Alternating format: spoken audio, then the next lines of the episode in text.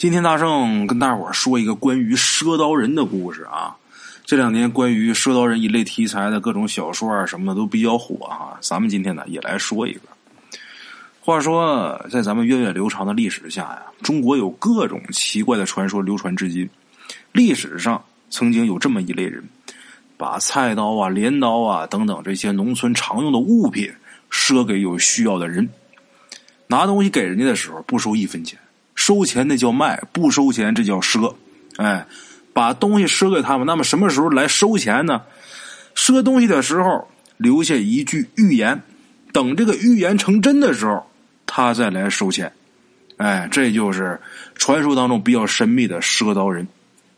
提供这个故事的这位鬼友的二叔就是这样一位赊刀人。哎，他二叔呢，出生在一九六零年六月份的农村。因为家里边特别贫困，所以他二叔很早就辍学了，辍学出去做生意。在十五岁那年，他二叔走街串巷去卖冰棍卖冰棍他能赚多少钱呢？这个收入啊特别一般，生活依旧还是很贫困。直到有一天呢，他碰见了一个卖刀的老头这老头啊改变了他的一生。哎，这老头呢也是一个走过南闯过北，火车道上压过腿的主。谁也不知道这老头叫什么名字，看着浑身脏兮兮的，背着一筐菜刀。二叔就给了他一根冰棍这老头啊就收他为徒了，整整教了他一年时间。这老头具体教给他什么了，二叔从来都没告诉过其他人，也没人知道。哎，在这个老头走了之后呢，二叔呢就不卖冰棍了，改行卖菜刀。在村子里边，逢人就卖菜刀。当时村子里边有懂行的人就说：“啊，二叔开始干起了赊刀人的买卖。在偏僻的农村里，二叔啊挑着扁担，带着两筐菜刀，就来到了隔壁的云龙村。哎，这时候一个头上绑上头巾的妇女就走过来，卖刀啊。二叔说：我不卖刀，我赊刀。赊刀啊，那你不怕亏本啊？嗨，亏了就亏了呗，咱做生意的还能怕亏吗？”哼，那行，那我要一把吧。这女的过来啊，把菜刀拿起来，看，仔细端详。这菜刀真不赖。这时候二叔说一句话啊：“我给你一句话，等我这句话实现了，我再来要账。”这女的说什么话呀？这时候二叔拿出一本儿，哎，先问清楚这个妇女的家庭地址，然后这时候二叔啊，才慢悠悠的指着一处说。你们村的这二龙河呀，它什么时候涨了水，我什么时候再来要账，你看行不行？这女的一听这话，高兴，行啊。二叔嘴里边的二龙河呀，是一条大河，之前水流很湍急，但是可惜的是，近些年这条河已经干了。根据专家所说，上游已经没水了，因此二龙河不可能再恢复了。这女的一听这个，很高兴，太好了，行啊，他什么时候涨水，你什么时候再来跟我要钱吧。之后，这女的呀，拿着刀，美滋滋的就回村了。回到村里之后，把这消息告诉亲戚朋友，一时之间啊，这村子里边不断的有人就朝二叔这边来，这人潮就涌过来了。当时那个年代啊，都没什么钱，就这样啊，二叔把刀赊了个精光。之后呢？挑着扁担，带着两个空筐，拿了一个账本就回家了。回家之后，鬼友他奶奶、二叔他妈一听到这个消息啊，差点气昏过去。两筐菜刀啊，还都是好刀，在过去那个年头，放在农村那是一大笔财产呢。你就这么就赊给别人了？再说你那根本要不回来那个钱呢，把自己老娘气得坐地上嚎啕大哭。这时候二叔说：“妈。”你别担心，用不了多长时间，我就能把钱要回来。你怎么要啊？二龙河都干多少年了，它不可能再涨水了呀！这钱要不回来了。二叔这时候呢，没说什么，神秘一笑，然后看老娘这样啊，又说：“妈，你放心吧，这二龙河肯定会涨水，肯定能涨满，用不了多长时间。”就这样，过了能有一个多月，二叔呢。这一个月啊，他没卖刀，就在家里边帮着干农活然后自己老娘呢，时不时的就埋怨他，他也不以为然。可是就这时候，山里边下起了一场大雨。这场雨下的那叫一个大，那简直就是瓢泼大雨。等这场雨过后，鬼友他爷爷，也就二叔的父亲啊，很兴奋的喊：“我打听着了啊，二龙河涨水了！”哎呦，这一下鬼友他奶奶大喜过望啊，急忙带着二叔去云龙村要账啊。他那一把刀，平时啊打比方卖十块钱，他往出赊的时候，应的可是五十。哎，发财了！来到二龙河边，曾经干枯的二龙河，这时候已经是一条汪洋大河，这水几乎就蔓延到岸边了。哎呀，这时候鬼友他奶奶站岸边，兴奋无比呀！这一下可是发了财了，要钱去。二叔点点头，于是二叔就开始挨家挨户收钱。这些老百姓一看这预言实现了，钱给的也很痛快。就这样，二叔趁机大赚一笔。之后，二叔在当地可就出名了，好多人都慕名而来，想让二叔给他算命。可是二叔啊，全都推辞。二叔说：“我光赊刀，我不算命。”哎，接下来几天呢，二叔又去了另一个村子，他的刀呢，很快就被村里人都给赊走了。为什么呢？因为啊，这次二叔给出了一个在当时来说很惊天的一个预言。村里人根本就不相信这个预言，什么预言呢？大米价格会贵过五块钱一公斤，这肉价会超过十块钱一斤。这个预言啊，在当时的农村根本就没人相信，因为当时大米不过几毛钱，这肉啊不过也就是三四块钱，这肉涨到十块，那根本不可能啊！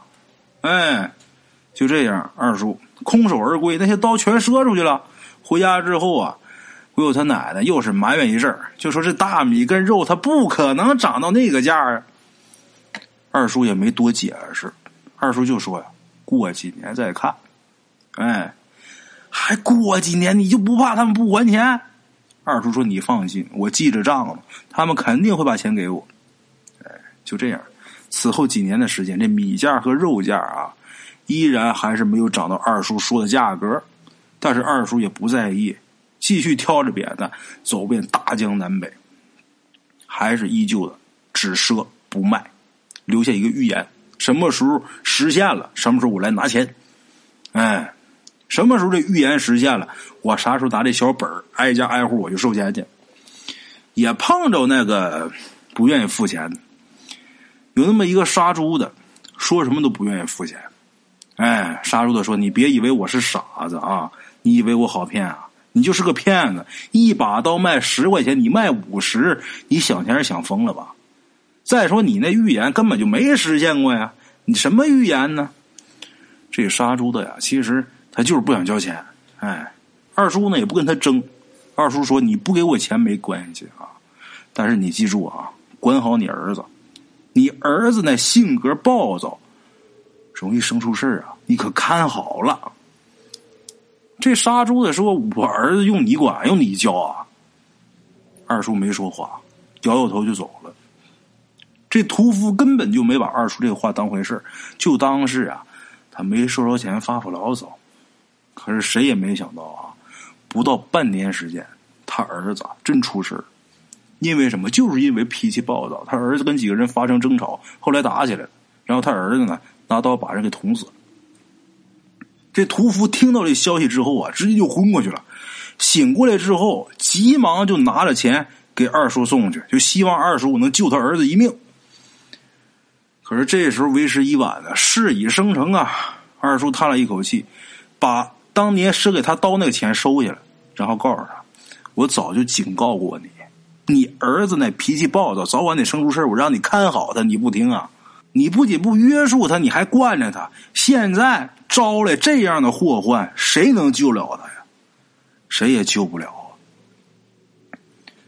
后来这屠夫的儿子被判了死刑，这屠夫呢也因为抑郁成疾，躺床上没几天呢，这人也离开人世，撒手人寰。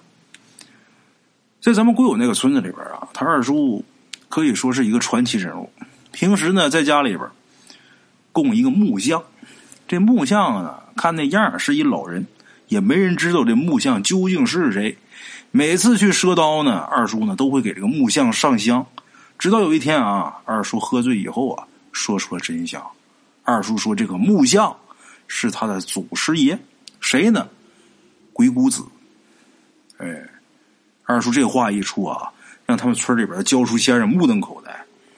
鬼谷子那可是战国时期最神秘的一个人呐，而且没人见过他的真面目啊，甚至对于其本人真实存在性都有质疑。但是他有几个弟子啊，咱们却并不陌生，比如说庞涓呐、孙膑呐、张仪呀、苏秦、苏季子啊，这都是能以天下为棋盘、诸侯为棋子、纵横捭阖一部战国史。不过也正是因为如此啊，要挟到了各路诸侯的利益，鬼谷子受到了打击。众人一致认为鬼谷子欺诈世人，令人不齿。哎，对于鬼谷子的学说呀，民间十分推崇。特别是到了灾荒战乱的年代啊，民间就会流传各种谶语呀、童谣啊。当然，有很多谶语都是当事者自己编造，用来给自己造势的。比如说陈胜吴广的“丹书渔父”“篝火狐鸣”，而赊刀人呢，就是其中的产物。这赊刀人游荡在历史当中，就仿佛是历史当中的幽灵。没人知道二叔到底学着了什么。也有人想要跟二叔学徒啊，但是全都被他给拒绝了。二叔说他那手艺啊，学了没什么用。话说一九九四年的时候，咱们鬼友出生，在咱们鬼友出生之前呢，二叔就笑呵呵的告诉鬼友他爹，哎，就说这孩子将来啊，肯定能成为一大学生。咱们鬼友他爸当时特别高兴啊，不过二叔接下来的话却让他爸觉得有点不可思议。二叔说呀：“你也别得意，将来大学生啊遍地都是。”鬼友他爹肯定是不信呐。当时啊，一九九四年的时候，那大学生可是宝贝啊。那个时候村里边要是出一个大学生的话，那能轰动整个县城。在很多人眼里边啊，能成为大学生，那可是注定要有大出息的。哎，咱们鬼友出生以后呢，鬼友他奶奶就开始张罗鬼友他二叔的婚姻。当时鬼友他二叔啊，已经三十四了。放在当时的农村呐，绝对算得上大龄剩男了。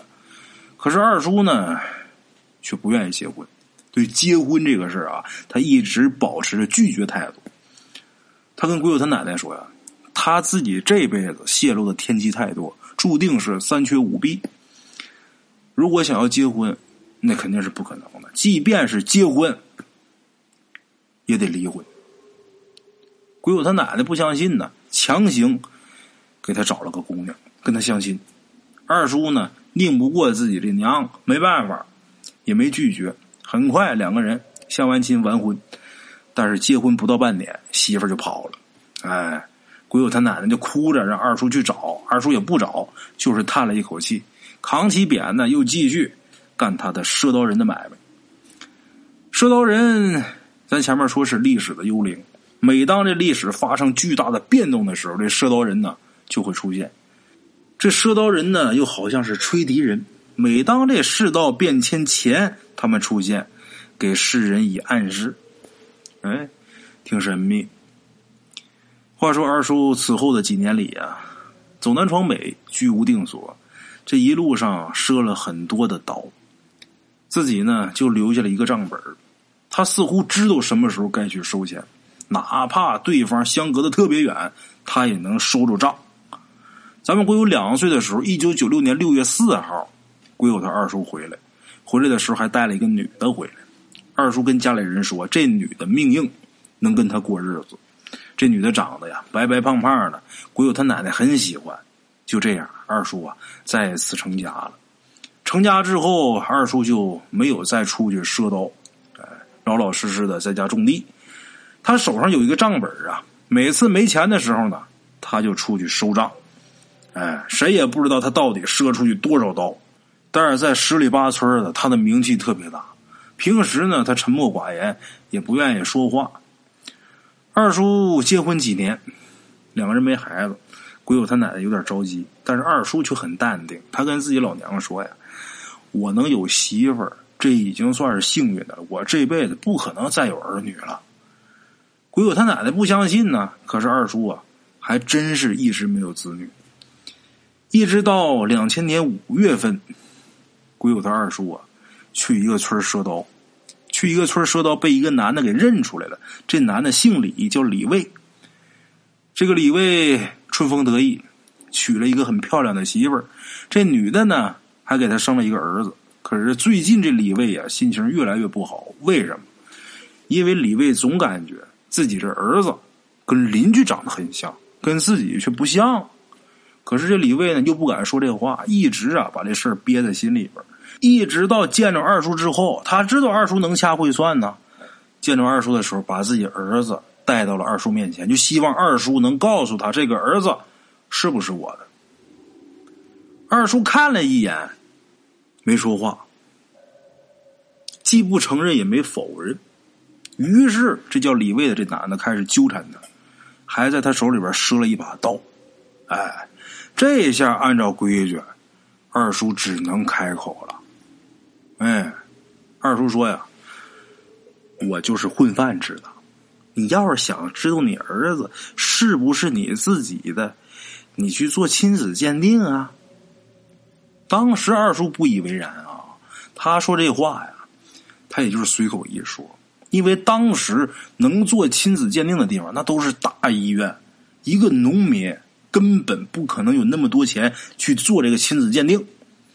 二叔就是随口一说，想推脱这个事儿，可是他万没想到，这李卫回到家。真砸锅卖铁，带着自己儿子去那大医院做了亲子鉴定了，啊！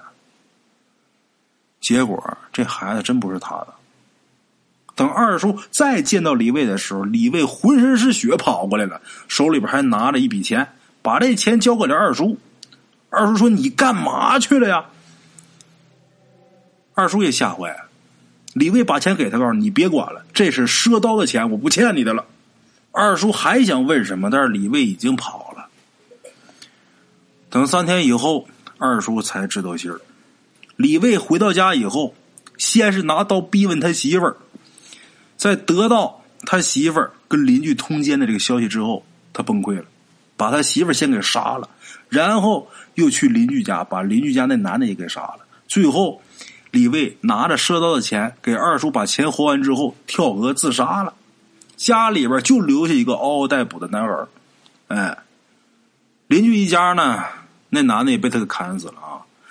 这家里边等于说失去了最重要的劳动力，这生活也变得特别贫困，等于说这场悲剧没有一个胜者。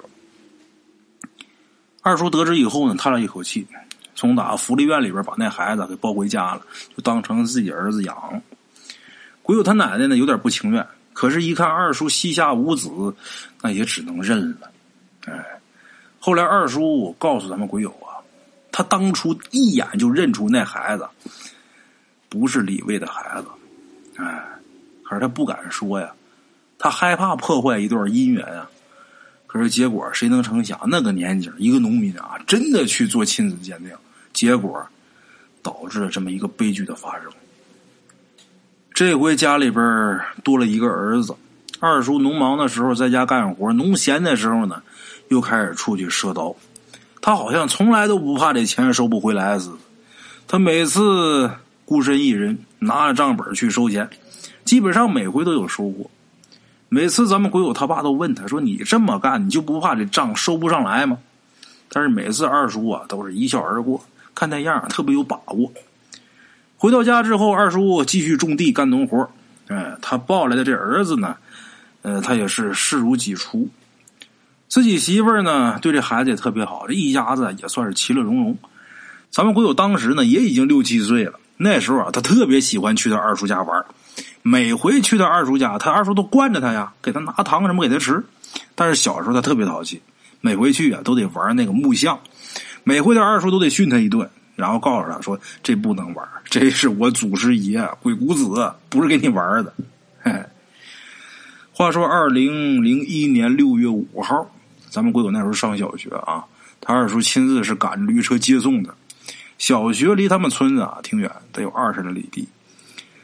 那天他记得很清楚，他二叔啊看了看天色，然后突然告诉他：“接下来这一个星期之内啊，你无论如何都别回来，如果回来。”有性命之忧，咱们闺女当时小，他也不信。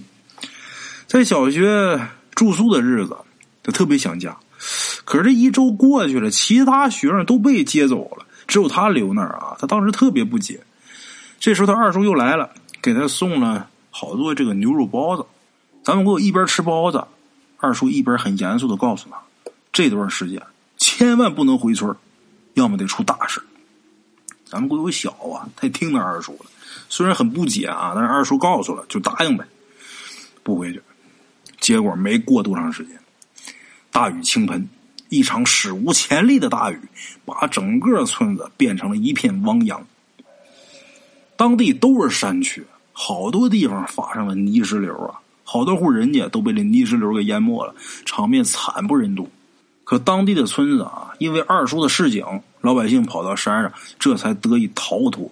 这件事呢，甚至说引起了好多人的关注，甚至还有记者来采访过。可是二叔对此的解释很简单，二叔说呀，自己就是老农民，哎，一眼就能看出来这天要下大雨，为了安全起见，才让村民转移的。当然，村民根本不相信啊，可是碍于他的百般哀求，所以还是决定上山上去避雨。他跟记者是这么说的。哎这回二叔可是救了全村人的命啊！在这之后，二叔这名气可就传开了，有大老板特意驱车来让二叔帮忙算命。可是二叔呢，从来都是一概不见，我就专心赊我的刀。但是二婶看不过去了，总跟二叔吵架，就是人家可是大老板，你帮他算一次命，那得盯你赊多少刀啊？你为什么不答应啊？二叔说：“我就是个赊刀的，我不是算命的，而且我也不会算命。你不会算命，你不会算命，你说的头头是道的，我就不会。”二叔很固执，他这固执啊，让二婶很恼火。可是呢，二叔似乎很坚守他那个古老的规矩，从来都不做这个规矩以外的事。但是具体他那个规矩是什么，又没人知道。为这个事啊，夫妻二人是经常吵架。不过二叔呢，也并不是说一次都没给人算过命。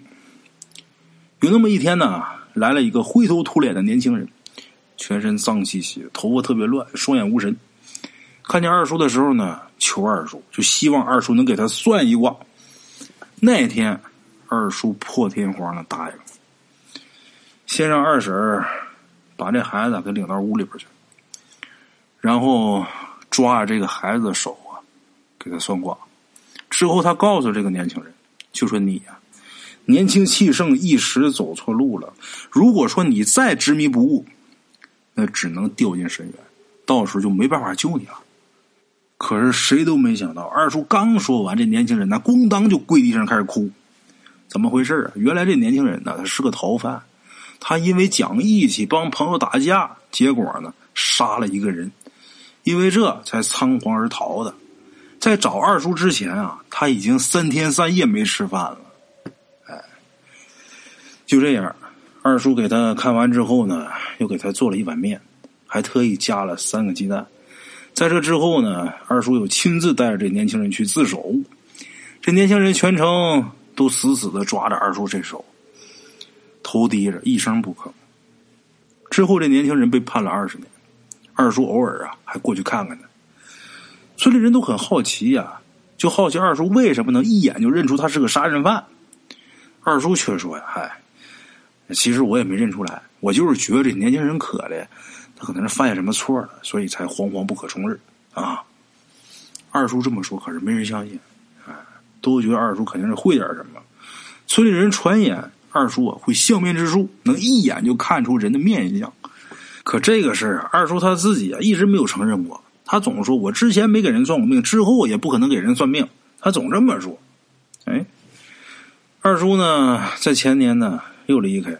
这一次，他照样是去陕西农村，在那儿啊，他留下了一个预言。什么预言呢？世间有路无人走，农村有房无人住。结果当时啊，他差点让村民给打出去。有的村民就喊啊：“路人不走。”给鬼走啊！大伙不走路还怎么的？上大地里爬去？农村这么多房子，怎么可能没人住啊？空着吗？那一年呢是二零零四年七月份，二叔一句话都没说，就是拿着账本回来了。当时二叔家呀已经盖起大瓦房了。回来之后，二婶儿听见二叔的这个预言之后，也是嗤之以鼻。二婶还说：“好好的大瓦房不住，这呃睡大街去。”二叔苦笑一声，也没多解释。从打那天开始啊，二叔似乎是变得越来越老。他事后呢也又做过几个预言，结果呢也全都没实现。哎，比如说，呃，前些年他赊刀的时候路过一家农村婚礼的现场，赊给这个。厨房里边几把刀，然后他思索了一下之后，就说了一句话，就说：“等娶个媳妇儿十八万的时候，我再来收钱。”他这话啊，当时不知道引起了多少人的震惊。哎，当时就有个妇女就喊：“哎呦，乖乖，十八万，到底哪家的金枝玉叶能值这么多钱呢？娶个媳妇几千块钱不就行了吗？用那么急啊？”旁边还有帮腔的，没错啊，我儿子娶媳妇才花一千块钱呢。好多村民根本就不相信，但是二叔还是没解释，扛着扁担，挑着这俩空筐离开这村子。结果几年过去了，娶媳妇的彩礼呢虽然涨了，但是也就几千块钱，想要涨到十八万那是根本不可能的。哎，连续几次这个预言都失败之后啊，有人就说二叔老了，也有人说呀，二叔泄露天机太多，遭报应了。可是不管他们怎么说，二叔都是沉默。就拿沉默应付你，你们说什么我都是保持沉默，我不跟你们争这的事儿。但是从那以后啊，他也不当什么赊刀人了，就是隔三差五的拿着账本去收钱。大部分时间，他跟村里人一样，农忙的时候在家干活，农闲的时候呢，就跟着去城里打工了。哎，渐渐的呢，这打工的青壮年是越来越多了，村子里的老人和孩子呢，也渐渐多了，有人就开始惊呼。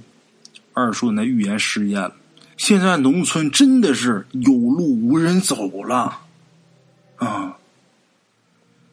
话说到了二零一零年八月五号那天呢，咱们鬼友上了高中，进了寄宿学校，只有周末的时候呢，有时间回去看看。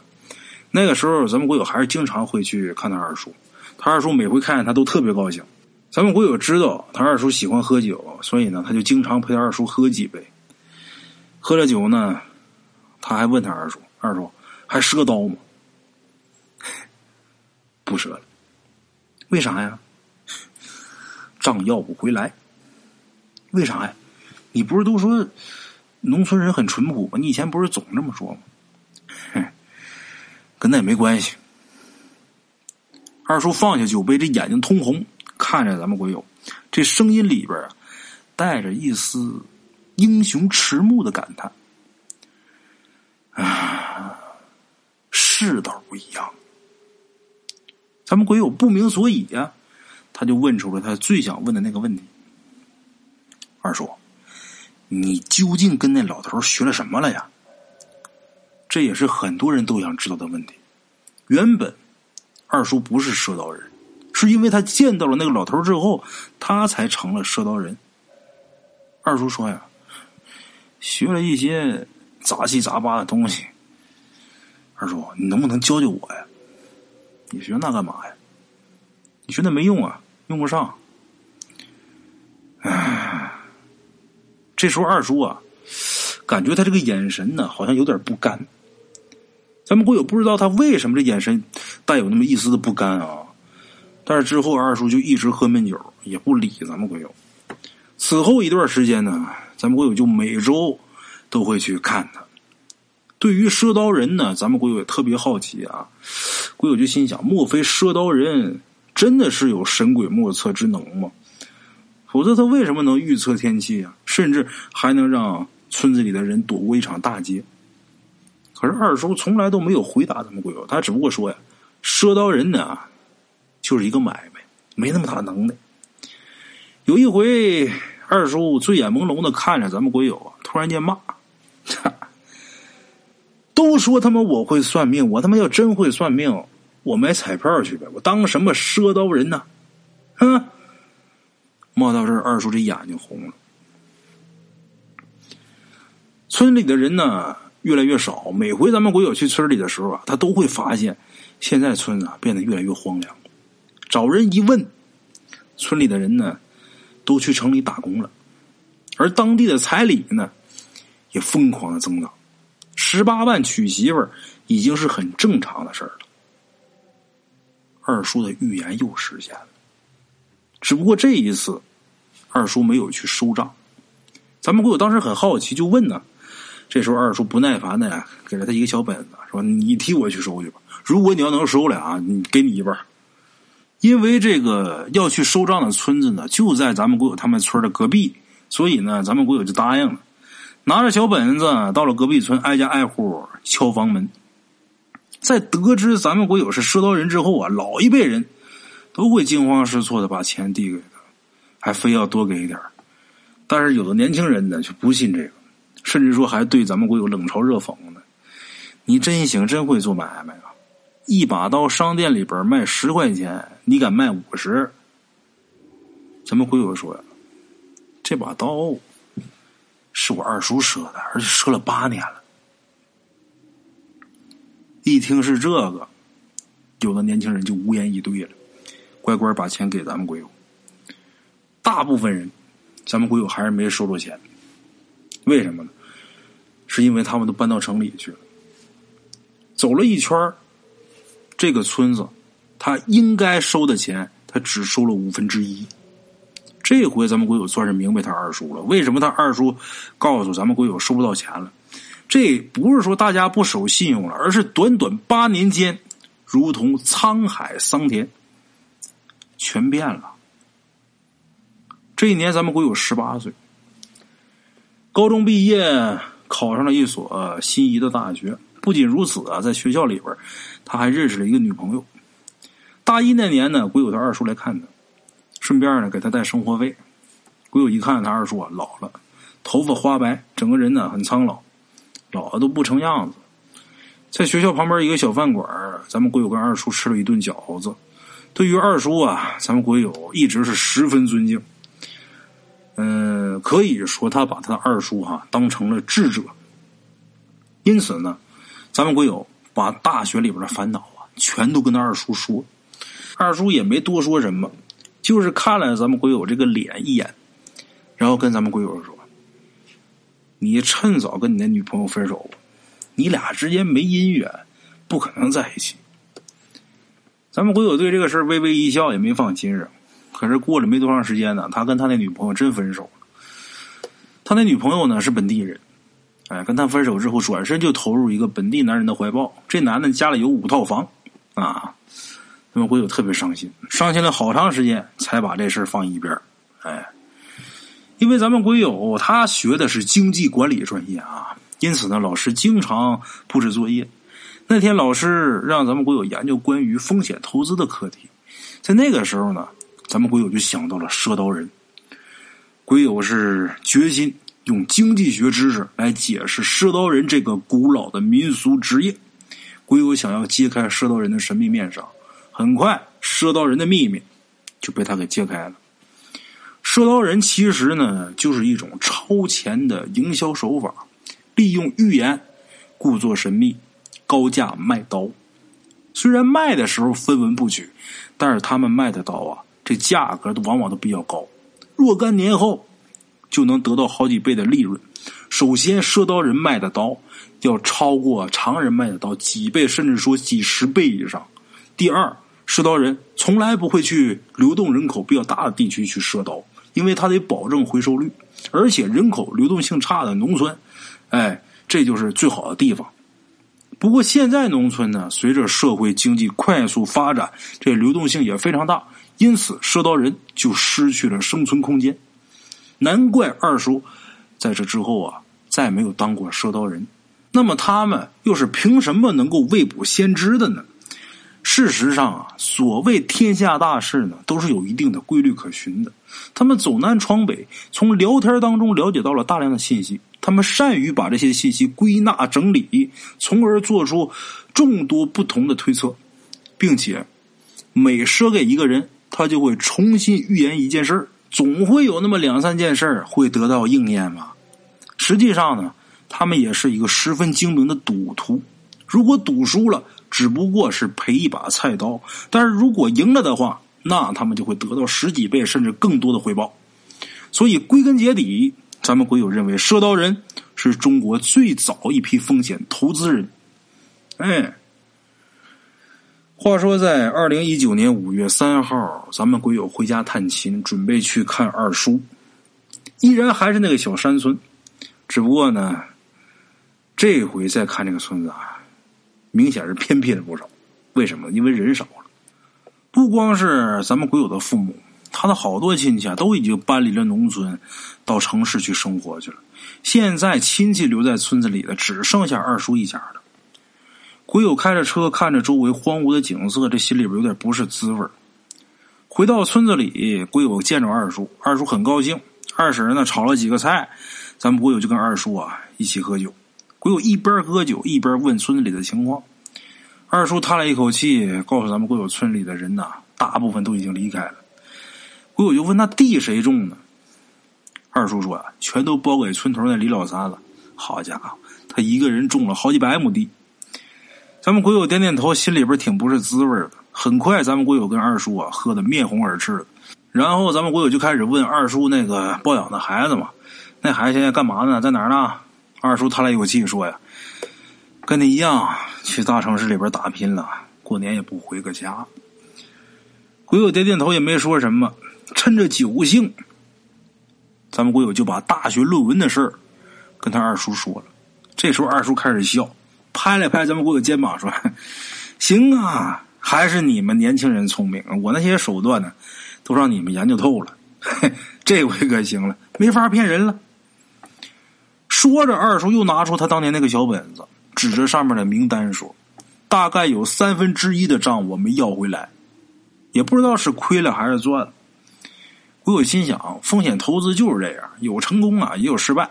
哎，把这话就跟二叔说了。二叔呢，点点头，继续陪咱们鬼友喝酒，喝的昏天黑地。第二天到了中午才醒过来，因为第二天有飞机啊，鬼友要出差，所以呢，必须得马上离开这儿，回到城市里边去，然后坐飞机走。跟二叔二婶告了个别，咱们鬼友就要走，可是二叔就一把把他给拉住了。你脸色不好。歇歇再走，不歇了。二叔，我明天还有事呢。你脸色不好，歇歇再走。二叔执意要留下他，咱们会有很无奈，就只能继续跟二叔喝点茶。二叔在这时候告诉咱们鬼友，当年呢，我劝你跟你那女朋友分手啊，是因为我一听你说女方那条件，我就知道咱根本就没有可能啊。咱们鬼友点点头。不得不赞叹二叔这个毒辣的眼光。两人喝茶，过了一会儿之后，二叔看看时间，突然间就说：“赶紧走，到点了，可以走了。”咱们鬼友直蒙圈啊，怎么回事让走走吧，正好我也着急走了。开车，开车开了十分钟左右，咱们鬼友突然间停下了。为什么？因为前面已经封路了。这时候，一个交警走过来，示意咱们鬼友停车。咱们鬼友呢，把车停在路边走下车问这个警察前面出什么事了。这交警跟他说，前面路不能走了，山上突然间滚落了一块巨石，把路给堵死了。幸好当时下边没有车路过，否则就出大事这时候咱们鬼友脑袋嗡的一声，整个人都不好了。如果不是二叔执意要留他，这时候估计他可能已经出事了。这时候，咱们鬼友不得不怀疑：难道说这个世界上真有能看穿历史迷雾、预测吉凶的人？作为存在了上千年、身份神秘且行踪不定的赊刀人，据说不仅仅可以预言这个物品价格的升降啊，还能预测兴亡。每当世道变迁之前，赊刀人出现，给世人以暗示。当然啊，这些都是推测。具体赊刀人神秘的身份，或许没人懂得清楚。一切呢，可能都掩埋在历史的风沙之中。刀者，道也；道者，信也。以道立信，以信行道。信无道失，天下乱；信立道合，天下安。